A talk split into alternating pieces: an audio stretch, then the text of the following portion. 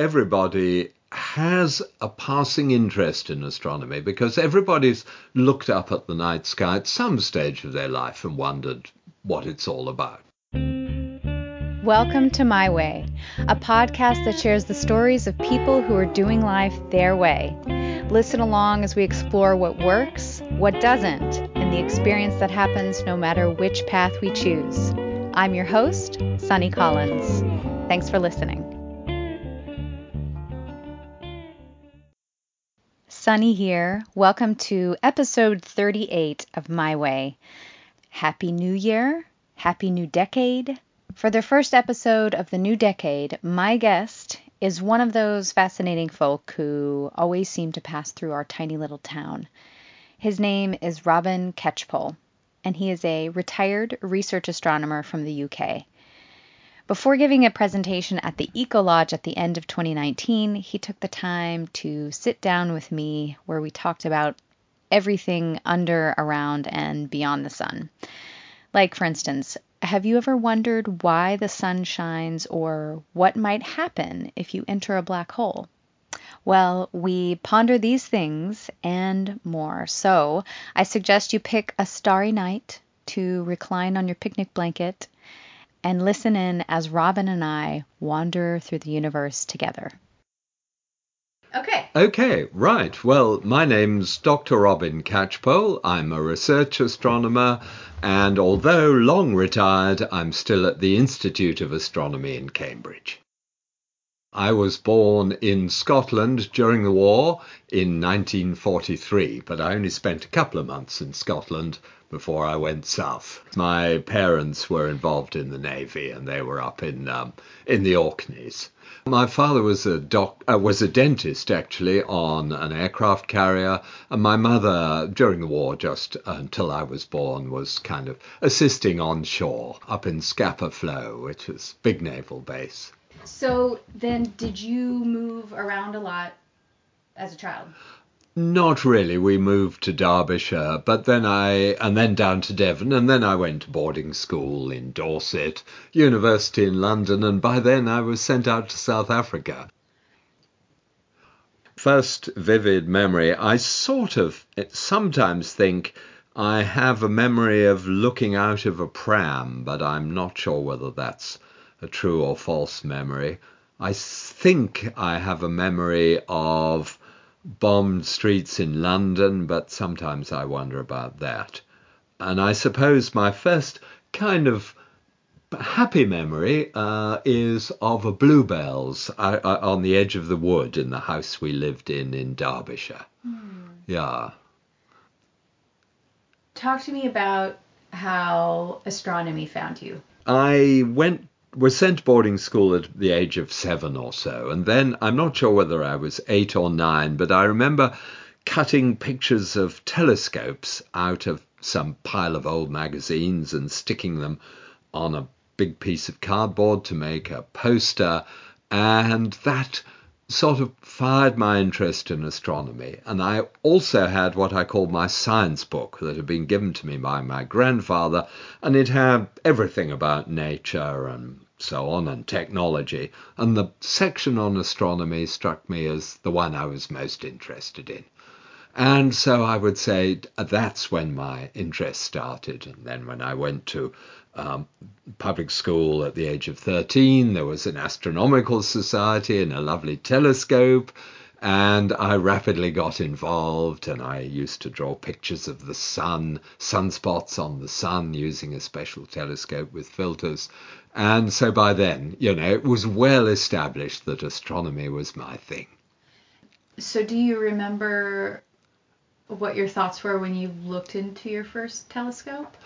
I remember the uh, a, a, moment uh, with my mother, and this would have been very early on when we looked through one of these beach telescopes that you have. You put a penny in and you can look at the scenery.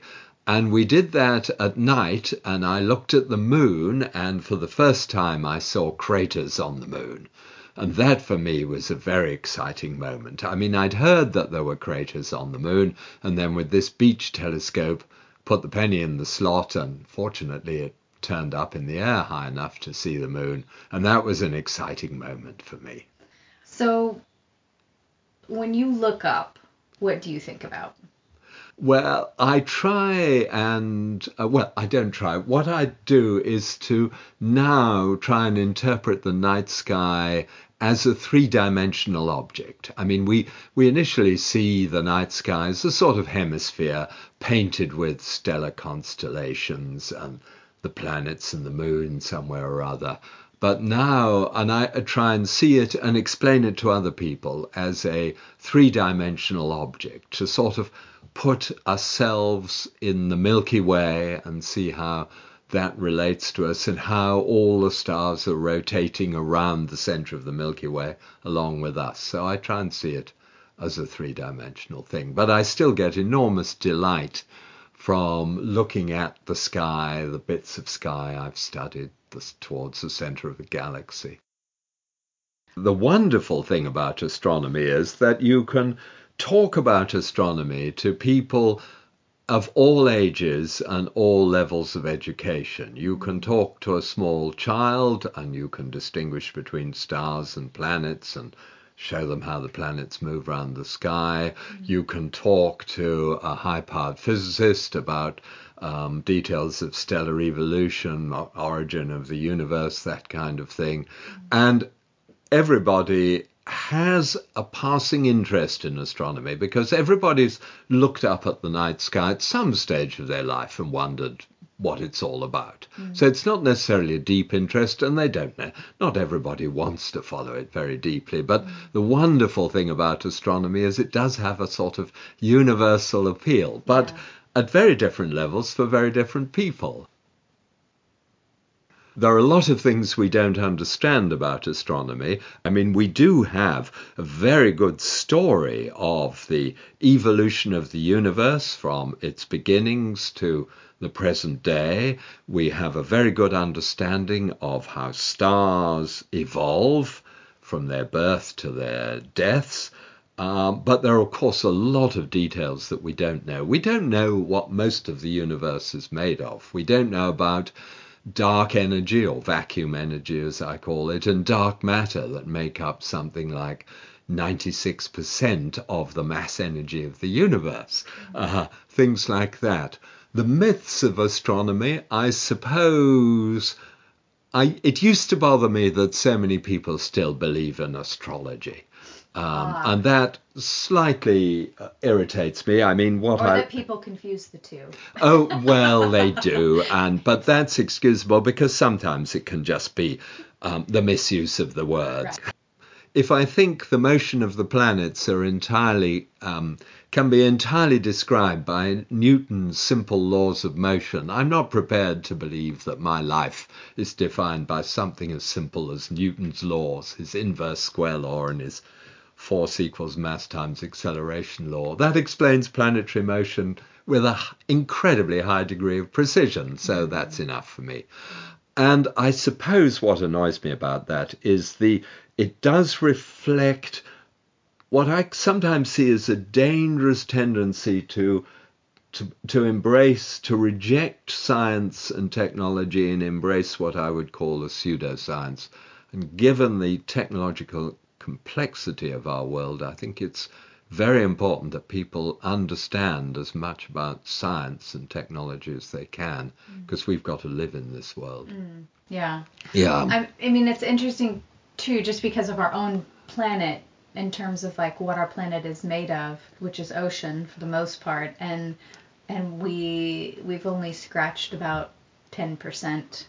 Yes. liberal a liberal estimate of what we sort of understand and have explored of our own oceans. Yes. And yeah. so it's almost incomprehensible to me to think about what we as little tiny humans understand about where our planet is and then in the greater galaxy yes. and galaxies and galaxies beyond. Like yes. it makes my brain hurt. yes, well, I think, of course, understanding and exploration, it's certainly true that we know uh, what the surface of the moon looks like at much higher resolution and detail than we do the entire surface of the Earth. Um, or in, that is the 70% that's beneath the water. Um, but uh, of course, Google Earth shows us what the, the bit of, that isn't water looks like to a pretty high resolution um, these days as well. Right. Yeah, so I think we we sort of have an understanding of what a planet like the Earth is, and that's looking at its whole composition and so on. And we understand how stars work. We are, and we're at, still at a very exciting time of finding planets all over the uh, well, the galaxy. Martin Rees always likes to say that a a star, an enormous star like the sun, is a very much simpler thing from the physics point of view than an ant, for instance. If you think of all the physics and biochemistry that's going on in a little ant, it's far more complex than, mm. you know, the equations of hydrostatic equilibrium that describe the structure of a star and the rate of nuclear fusion reactions, which can be written out. I mean, complex interactions, but an ant is a much more complex structure, let alone a human being. The universe we live in appears to be perfectly suited to our existence.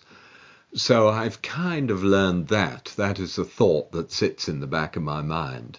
And as an astronomer who started his astronomy in 1962, I have seen a wonderful coming together of ideas, of, of different bits of astronomy, have now all fitted into a, a, a jigsaw puzzle that looks ever more and more complete. But I do know as a good scientist that often when we think we have near completion, and they're just a few little loose ends that don't really fit, um, that this can sometimes herald a completely new era of understanding. And I and I believe we're certainly ready from, for some new eras of understanding. I suppose the other thing the cosmos has taught me, which is a little bit worrying in a way, is, for example, that the Earth will eventually just turn back into gas and become part of the sun's atmosphere as the sun expands and swallows it up. I found that rather unsettling that there will be absolutely nothing of me or my works or anybody else's works left mm. in a certain time, that the universe is completely indifferent, really indifferent to my existence in it. And a lot of people have very strong spiritual belief, or whatever you like to call it, religious belief, right. uh, which would not allow, you know, um, that we cease to exist. Yeah. I'm afraid I'm one of the school that believes that when we die, we completely cease to exist. Mm-hmm. I mean, I, I, I wish I could be convinced otherwise, and if when I die I experienced otherwise, I will be delighted. Are there astronomers out there who um, are extremely passionate about their religion and oh yes okay. yes and i mean there there are you have in south africa george ellis who is a very i mean he is a very uh, excellent uh, cosmologist and he has a strong uh, religious spiritual belief and my experience of astronomers is that when it comes to I don't know whether you call it belief or religious belief, um, not necessarily subscribing to a formal religion. People seem to either have belief or they don't. It, it, mm-hmm. it seems to be almost a random thing, like some mm-hmm. people have blue eyes and some people have brown eyes.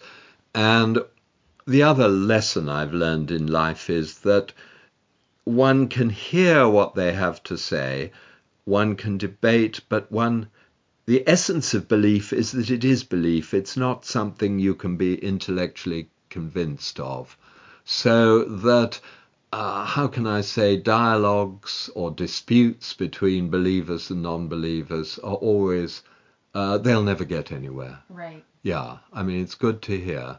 But it, uh, nobody's going to convince anybody. I, I, for many years, I wanted to be convinced into mm. belief, and I realize it is a state of mind.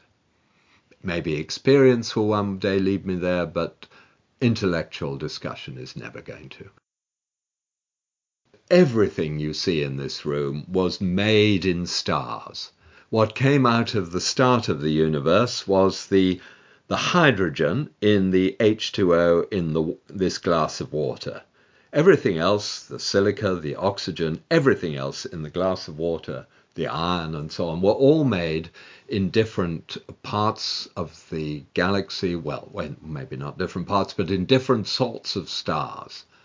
And they had to be made in the first two thirds of the life of the universe before our sun and solar system Earth were born. So everything here is was made when the universe had been made when the universe was about 9,000 million years old, and it was incorporated into our solar system. And of course, stars are going on evolving since then and producing more of these elements. My my little favorite line that I churn out in my stellar evolution lecture is if you're a romantic, you can think of yourselves as stardust. If you're less romantic, you're merely the waste product of nuclear uh, fusion reactions, you know. Because all this stuff was made by nuclear fusion. Well, yeah. basically, right. um, that we see around us, the iron and everything. Talk to me about the moon.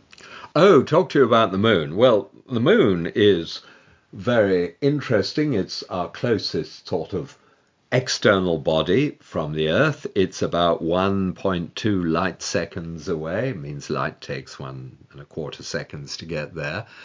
The origin of the moon is interesting because we think it was created very early in the history of the solar system when a Mars sized planet collided with the Earth, possibly at fairly low velocity, stripped material from the surface of the Earth, and this mixed with the impacting body probably formed a ring around us, like the rings of Saturn, and the moon uh, sort of coagulated out of this. So the moon is large in mass in relation to the size of the Earth. The mass of our moon is about equal to the masses of the moons of Jupiter, and Jupiter is 300 times the mass of the Earth. So we have rather a massive moon, and the moon has, has a very important effect on the Earth, not only raising tides, but stabilizing the inclination of its um, orbital axis of, um, in, of rotation of the Earth, which stabilizes the seasons. And so the moon may well have played an important part in the development of life, or at least of complex life on Earth. When we look at the surface of the moon, we see it's covered with craters. We see a very ancient surface that was created in what's called the late heavy bombardment that took place when the solar system was only a few hundred million years old. It's now it's four and a half thousand million years old. So um, there's there's lots of history of the solar system written on the surface of the moon.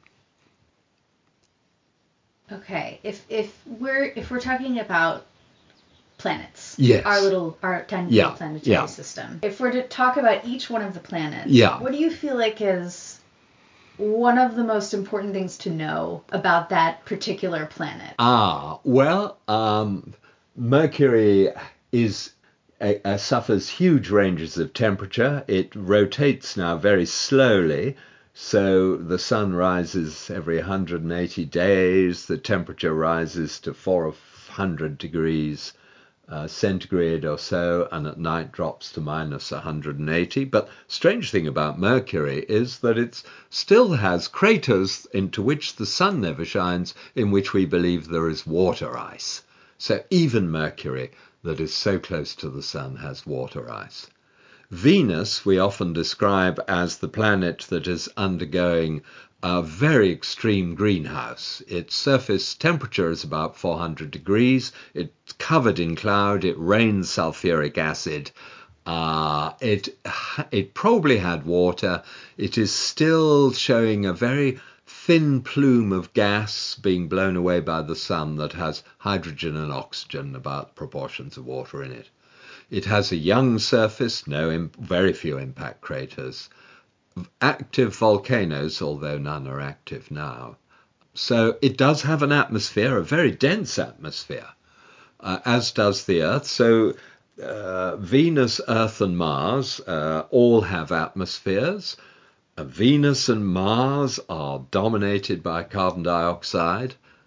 That carbon dioxide on Earth is all locked up in mostly in minerals, uh, but would have the same proportions. Venus, a very hundred times, 80 times the density of the Earth. Mars, about uh, a hundredth the density of the Earth. So there's big contrasts. But I suppose, and of course, one must look at the Earth as a planet, and the Earth has um, is tectonically active. The continents move around. They are lubricated by the presence of water, creating minerals that can act as a kind of lubricant. Uh, possibly uh, we're more tectonically active because we have had our crust slightly thinned by the formation of the moon. So, you know, it's a wonderful place, lots of life on Earth, mm. stuff happens. Mars, we believe, used to have seas and uh, was um, perhaps life uh, uh, was existed on Mars. That's one of the very interesting challenges. So we see much evidence for water erosion on the surface of Mars, and indeed we see the ice caps, and we believe there's quite a bit of water frozen below Mars' surface. But it's not a very nice place to be because it's aged and cooled, and so it doesn't have a protective magnetic field. Once you lose your magnetic field, you end up losing your atmosphere. It can be stripped off mm. by the solar wind. So those are the rocky planets, and they're so they're all you know a little bit like each other in a way. And um, and Mars is certainly the planet that's had the most attention from um, astronomers. And then we move out to the gas giants, um, Jupiter, which if it was 10 times more massive would in fact turn into a star, almost certainly has a composition very similar to the Sun in the terms of proportion of hydrogen and helium and so on. But the interesting thing about Jupiter are its moons, and um, certainly two of them we believe have oceans beneath the surf- surface and are potential places for life, and are going to be explored further to look for possible what's going on with the water below the surface and so on. And then we get out to Saturn, beautiful Saturn. And Saturn has some interesting moons as well. Um, not uh, Titan, which has a thick, dense atmosphere, uh, probably uh, dominated by nitrogen with a bit of acetylene to make it yellow, but it has flowing rivers on the surface but rivers of ethane and methane, um, what we would call, uh, you know, gases on Earth.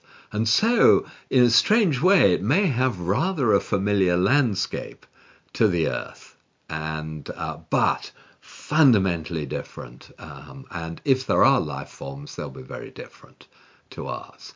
And so then we go out to Saturn um, and Neptune, and Uranus, Uranus and Neptune. We don't know much about them. They also um, have some interesting moons and uh, some interesting things. Mm. And then, of course, the non-planet Pluto, right. which turned out to be such a surprise when we saw it. How do you feel about Pluto being declassified as a as a planet? Well, I frankly, I think humans like to attach names to things, and um, if you want to look at the solar system and the stuff that goes around the sun, it starts off with very small particles and it builds up to ever larger things. And when they're bigger than 600 kilometers, they tend to be round. So we have a hierarchy of names. We go from d- dust, meteorites, asteroids, planets, moons around planets, uh, minor planets, uh, Kuiper belt asteroids, but of course, I took rather a flippant view when the whole debate came up because I met many years ago Clyde Tombaugh, who discovered Pluto, and I shook his hand. And so I said I always wanted to be able to say I'd shaken hands with the man who discovered a planet. So if Pluto isn't a planet, well, my little story falls flat. So, and that's a pretty flippant thing to say, and I think it's a little bit the way I feel about the whole argument, uh, yeah. to be honest. Yeah. yeah. but Pluto's still called Pluto, even Yeah. if it's a Kuiper Belt asteroid. Yeah, so yeah. the Right. name hasn't gone. Talk to me about stars. Talk to you about stars. Well, to set the context, I mean, our sun is a star and it's eight uh, light minutes away. So it takes eight minutes for light to get from the sun to the earth. And so it's a very close by star, so it appears very bright. So if we go to the nearest star in the sky, that is four and a half, or almost four and a half, 4.4 light years away. So the, the ratio of eight minutes to four and a half years is the ratio of distance. So stars, the stars we see are all very distant, so um, they seem much fainter than our sun. So it's very difficult to make the connection between those little spots, uh, pinpricks of light at night, and the blazing orb in the sky during the day. But they're all stars. And stars are, as I, Martin Rees would say, very simple. They are spheres of gas. And the gas is drawn together by the force of gravity.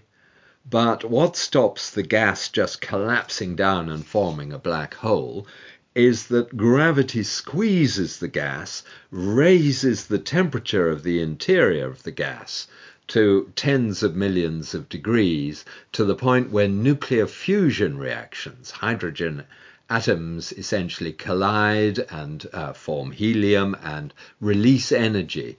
And that release of energy maintains a temperature which maintains a pressure that resists gravity. And as long as those nuclear fusion reactions are going, the star will stay the size it is, and the energy slowly leaks to the surface and then gets to the surface and the photons race out into space. So we see the star shines. And that, of course, is why the sun is shining and it's bright, and the stars in the, su- the sky shine. And one of the things that one does learn very early as, um, as a child is that although when we go out at night, Venus is much brighter than any star and it's a planet, it is reflecting sunlight, but all the other stars are creating their own light. So it, it really um, it, it gives a lot of weight to the children's song Twinkle Twinkle Little Star. Yes, well, we have. Um, uh, there, there, there is Twinkle, Twinkle, Little Star, How I Wonder What You Are, blah, blah, blah. Now, there's an astronomer's version that says, Twinkle, Twinkle, Little Star, now I know just what you are. Hydrogen burning to helium, and I, I wish I could remember the rest of it, but you I'm can find it. You can look it up on the web, and I well, we write various versions of it. But uh, Yeah. yeah, yeah. It seems like you should have the words nuclear fusion. Oh yes, that. no, no, you definitely do. I uh, I used to have it up on my fridge somewhere. I think Oh, my great. wife put it up. Yes. And so, on the topic of black holes, can you give me like a synopsis of um, sort of black holes for dummies? Um, yeah, okay, black holes for dummies. What what is a black hole? Well, it is just a region of space, somewhere in space, where there is sufficient matter concentrated that the force of gravity at the surface defines something called the escape velocity. That force of gravity is sufficient that even light cannot escape from it. So hence black. So nothing emerges from a black hole. Well, there's Hawking radiation. That's a, a detail, but that is of um, we would never. Well, we've never. We're unlikely to be able to observe that except in very special situations. So that's what a black hole is. It's just a region of space um, where there is a very high concentration of mass. Now, let's think about black holes a little bit. If we were to make the Earth into a black hole, we would have to squeeze the whole volume of the Earth into about the size of a marble, you know, child's marble that you play with, uh, maybe two centimeters or so in diameter. Now, it's inconceivable, except perhaps in the first nanoseconds or less of the universe, that we could ever get matter or energy into that density. But just have this thought experiment. Think of the air in this room. Well, it has a pressure and a density, and you can feel it when you wave your hands around. Now, if we were to fill the volume of our solar system with air at the density of this room, it would spontaneously, because there's so much, there'd be so much mass that even at that low density, that it would spontaneously form of a, a, ga- a, black hole with a mass of thousands of millions of solar masses. So, in other words, we find black holes at the centers of galaxies that have three, four, five thousand million solar masses of mass in them. So they have what we call an event horizon. That the event horizon is, if you like, the diameter of the black hole. Though it, it, um, it, though the mass of the black holes disappeared into a singularity, we don't know understand inside that event horizon. But the event horizon is it's not a physical thing; it's a point of no return. Now you could imagine if you came to a 3,000 million solar mass black hole in your spaceship you would be able to sail into that black hole without being torn apart. If you go to a stellar mass black hole, of which there are plenty, the, the force of gravity between the front of your spaceship and the tail, as you approached it, the difference, the tidal force, would rip it apart, tear it to smithereens. But if it's a huge black hole with event horizon the size of the solar system, you would be able to sail into it uh, without being ripped apart. And as you did, as you looked back at your friends in the distance, you would see that their wristwatches were running ever faster and faster. You'd see them growing old, you'd see their grandchildren growing old and dying. In fact, in theory, you'd see the future history of the universe. It would all be more and more blue shifted. It might be difficult to see. And that's what you would perceive as you crossed the black hole. They would look at you and they'd see your image getting redder and redder. They'd see your watch running more and more slowly, and you would just fade into long wavelength radiation. And they would never actually see you cross the black hole horizon. You would disappear. Now, that is what Einstein and general relativity tell us. Right. The reality, uh, we know that general relativity, which tells us mass and space time and all these things tell us about that, does not has not yet been successfully joined up with quantum physics. And quantum physics will apply near the surface of a black hole. Uh, it won't be a pure surface, it'll have quantum irregularities. So the reality of what happens when you get to the surface is something that we haven't yet fully understood. So, uh, and, one misconception about black holes I'd just like to put about, because this is a very popular misconception, people um, worry about a black hole coming into the solar system would create havoc. Well, any massive object coming into the solar system would create havoc.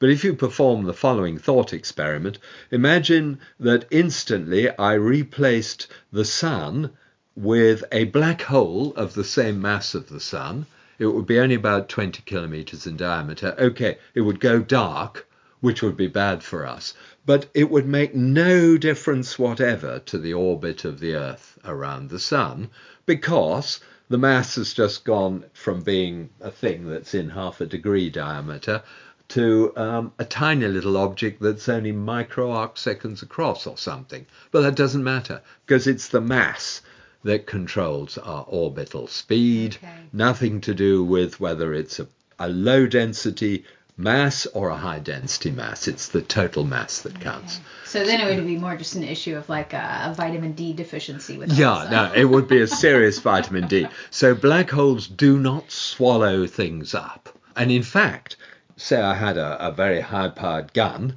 and I wanted to shoot at the sun, it's it's quite a big target there. And so I could get my gun, line it up, and shoot a bullet into the sun. So I could throw mass into the sun. But if the sun became a black hole, it would be such a tiny, tiny target. I would find it extremely difficult to aim at it. And if I didn't go straight into the black hole, my bullet would whiz round the black hole in orbit and probably come back and kill me. Oh, so, one of the problems in astronomy is getting to feed black holes because we see galaxies where the black holes are being fed and a huge amount of radiation comes out, not from the black hole, but from the material that's spinning around and around the black hole before it manages to fall in. What brought you to Greyton? Oh, what brought me initially? To, ah, well, what brought me to Greyton initially? Now, this has to be a very long story. Well, coming out to South Africa in 66, working in Pretoria, then the closure of the Radcliffe Observatory, moving the telescopes to Sutherland, the headquarters to Cape Town. In Cape Town, I became interested in, well, I'd always been interested in archaeology, joined the Archaeological Society met uh, a certain woman called Renee Rust, who was interested in archaeology and became a professional archaeologist. Then meeting her family, which included Marina Rust Evans. And as they say, all the rest is history because uh, that's what brought me to Greyton. but there is another quite strong astronomical connection with Greyton.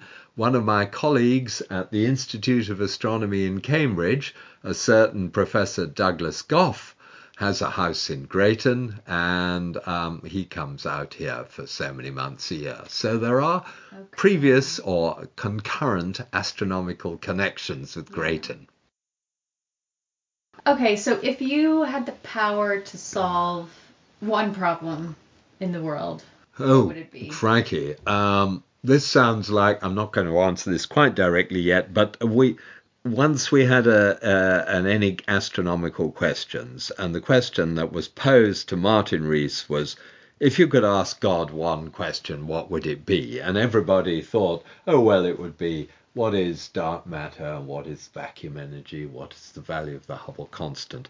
And he said, he gave what I thought was the best reply. He said, I would ask God, what is the question that I should ask? And I thought that is brilliant because we usually get the question wrong. Um, and uh, or the question turns out to be irrelevant when we get its answer. And you think, oh, well, that wasn't very important. I wish I'd saved it for something else. So, what would be the one thing I could do? I suppose if I could guarantee that the Earth could navigate through the next hundred years with its problems of population growth, climate change, population movement. I think I, I, I worry that our whole concept of civilization, which underpins living in even in a little place like Greyton, is very fragile and could collapse quite easily. Um, I think that's what I worry about. There are moments, I mean, I'm uh, comfortably, I'm sure, more than three quarters of the way through my life that I almost don't envy young people. Um, although, of course, I have the curiosity that I think, gosh, they will know what's going to happen in um, 2090 or something, or 2100. But then, on the other hand, I do think back to my. I was born during the Second World War, so my mother gave birth to me when uh, London was being bombed to hell and gone, where the most awful atrocities were happening all across Europe, where millions of people were dying. And I don't think it's anything like as bad as that right now. So I, I sort of think, yeah, I mean, I'm sure there were a lot of people then who were aged or adult who are very, very apprehensive. And maybe it is just what happens when you grow older. Um, somehow the world does muddle through in a way. Mm. I hope you enjoyed poking around the mysteries of the night sky and life with me and Robin Catchpole. And one thing I've learned I owe a lot to the process of nuclear fusion. Also, remember when he mentioned the scientifically accurate version of Twinkle Twinkle Little Star? Well, may I present my singing debut. Here goes. Twinkle, twinkle, little star, I know exactly what you are. Opaque ball of hot dense gas, million times our planet's mass. Looking small because you're far, I know exactly what you are. We see you as if in the past, lights not infinitely fast. Look back, time delays our view, I know exactly what you do. Fusing atoms in your core, hydrogen, helium, carbon, and more. With such power you shine far, twinkle, twinkle, little star. Smallest ones burn cool and slow, still too hot to visit though. Red stars dominate by far, twinkle, twinkle, little star. Largest ones are hot and blue, supernova when they're through. Then black hole or neutron star, I know exactly what you are. Our sun's average as stars go formed five billion years ago. Halfway through its life so far, twinkle mid-size yellow star. Sunspots look dark, but they're bright, slightly cooler, so less light. Swelling up before it's dead, cooling off and growing red. Then its end is not so far, twinkling big red giant star. Earth's unique with life so far. Twinkle, twinkle, little star. Whoa. Okay, I just did that. Uh, you're welcome, or I'm sorry. so, please take a moment to rate the podcast on iTunes. This is a huge help for the podcast, and it only takes a moment to scroll down and click the number of stars you think it deserves. Please help a sister out. Don't forget to subscribe, share, and follow at Podcast Cowgirl on Facebook and Instagram for photos and updates. See you next time. I can't believe I just did that.